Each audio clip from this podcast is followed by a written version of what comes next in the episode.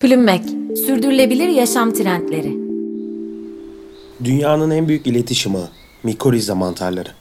Günümüzde iletişim insanlık için büyük öneme sahip. Uydulardan yayılan radyo dalgalarından kıtalar arası telefon ve internet hatlarına kadar onlarca farklı iletişim yöntemimiz var. Eğer tüm bu karmaşık iletişim ağımız bir gün yok olacak olsa insanlığın düşeceği durumu tahayyül etmek bile zor. İletişim karmaşık bir sistem gibi görünüyor. Peki yaygın kanıya göre en az karmaşık canlı topluluklarından olan ağaçların devasa ve çok kompleks iletişim ağları olduğunu biliyor muydunuz? İşte doğanın en ilginç bitki mantar simbiyozu, mikoriza mantarları. Canlılar arası mütualist yaşam.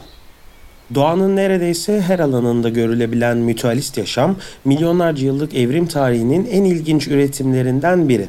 Mütualist yaşam içinde olan iki veya daha fazla canlı birbirine karşılıklı fayda prensibine dayalı olarak ulaşamayacakları imkanları sağlıyor.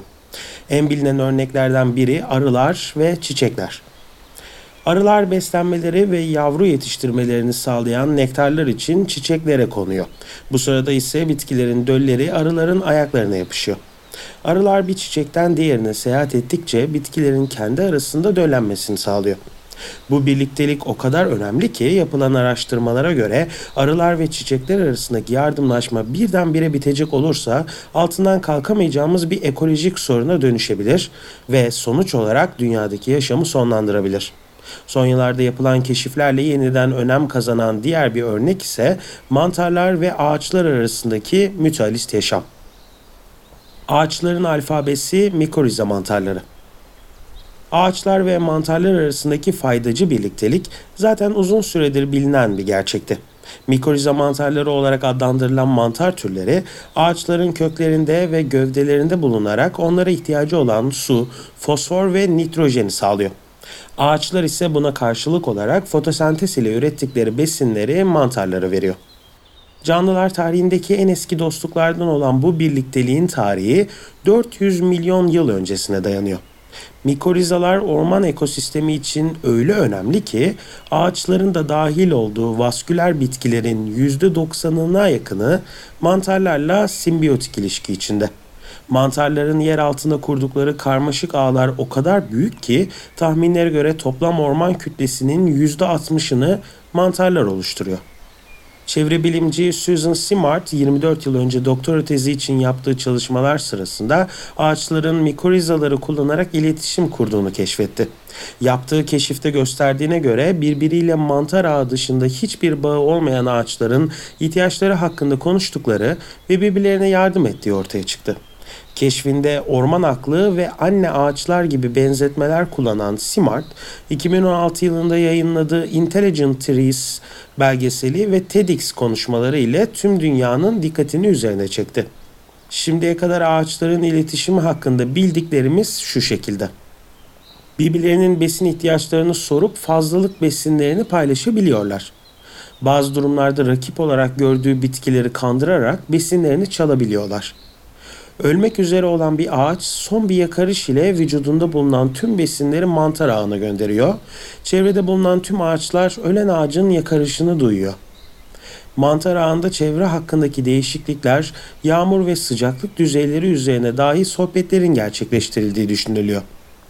Ormanlardaki en büyük ve en yaşlı dolayısıyla en fazla mantar ağına sahip ağaçlar Simart tarafından anne ağaçları olarak adlandırılıyor. Anne ağaçlar çevresinde bulunan yakın akrabalarına sürekli olarak besin sağlayabildiği gibi yeni yetişen fidanların da kendi soyundan olup olmadığını tespit edebiliyor. Birbirine genetik anlamda daha yakın olan ağaçların ağ iletişimleri çok daha kuvvetli. Mantarlar ve ağaçlar iklim değişikliğine karşı omuz omuza. Ağaçlar ve mantarlar arasındaki bu inanılmaz birliktelik insanlığın sebep olduğu iklim krizine karşı yapılan büyük bir mücadeleyi dahi kapsıyor. Genel olarak ağaçların iklim krizinin en büyük sebeplerinden olan karbondioksitleri yakalayan ve onları zararsız bir şekilde dönüştüren canlılar olduklarını biliyoruz. Fakat en nihayetinde ağaçlar da karbon bazlı canlılar. Öldüklerinde ormanlara devasa karbon atıkları bıraktıkları gibi sürekli yüksek düzeyde karbondioksit emilimi yapmıyorlar. Ayrıca geceleri oksijenli solunum yaptıkları için atmosfere salınan karbonun belli bir bölümünden de sorumlular. Bu noktada devreye giren ektomikorizalar yani bitki köklerindeki mikoriza türleri ölü ağaçlardan azotu çok hızlı çekiyor, karbonu ise çok yavaş ayrıştırıyor. Bu sayede toprağa ve havaya salınan karbon oranı azalıyor, önemli bir kısmı ise zararsız bir şekilde geri dönüştürülebiliyor. Ayrıca şimdiye kadar yapılan tüm çalışmalar gösteriyor ki mikorizalar ile işbirliği içinde olan ağaçlar oksijenli solunum sırasında daha az karbondioksit salınımı yapıyor. Daha fazla karbondioksit tutuyor ve daha uzun süreli yaşıyor. İklim değişikliğine karşı bu koordine danışmaya karşın yine de ağaçlar ve mantarlar iletişim ağı tehlikede olabilir. İklim değişikliği sebebiyle bulundukları bölgeden göç etmek zorunda kalan çam kese böcekleri kuzey yarımkürede bulunan ormanları tahrip ediyor. Uzmanlara göre büyük bir böcek salgını sırasında ormanlar en fazla 3 ya da 4 yıl dayanabilirler. Doğa kendisine karşı olan tek taraflı vurdum duymaz savaşımıza karşın gardını hiçbir zaman indirmiyor. Belki de düşman bellediğimiz canlıların bu denli dirençli olmasından pişmanlık duyup silahlarımızı bir kenara bırakmalıyız. Çünkü eğer böyle giderse muhteşem medeniyetimizin geliştirdiği olağanüstü silahlar bu tek taraflı savaşta doğanın onurlu bir şekilde ölmesine sebep olacak. Plümmek, sürdürülebilir yaşam trendleri.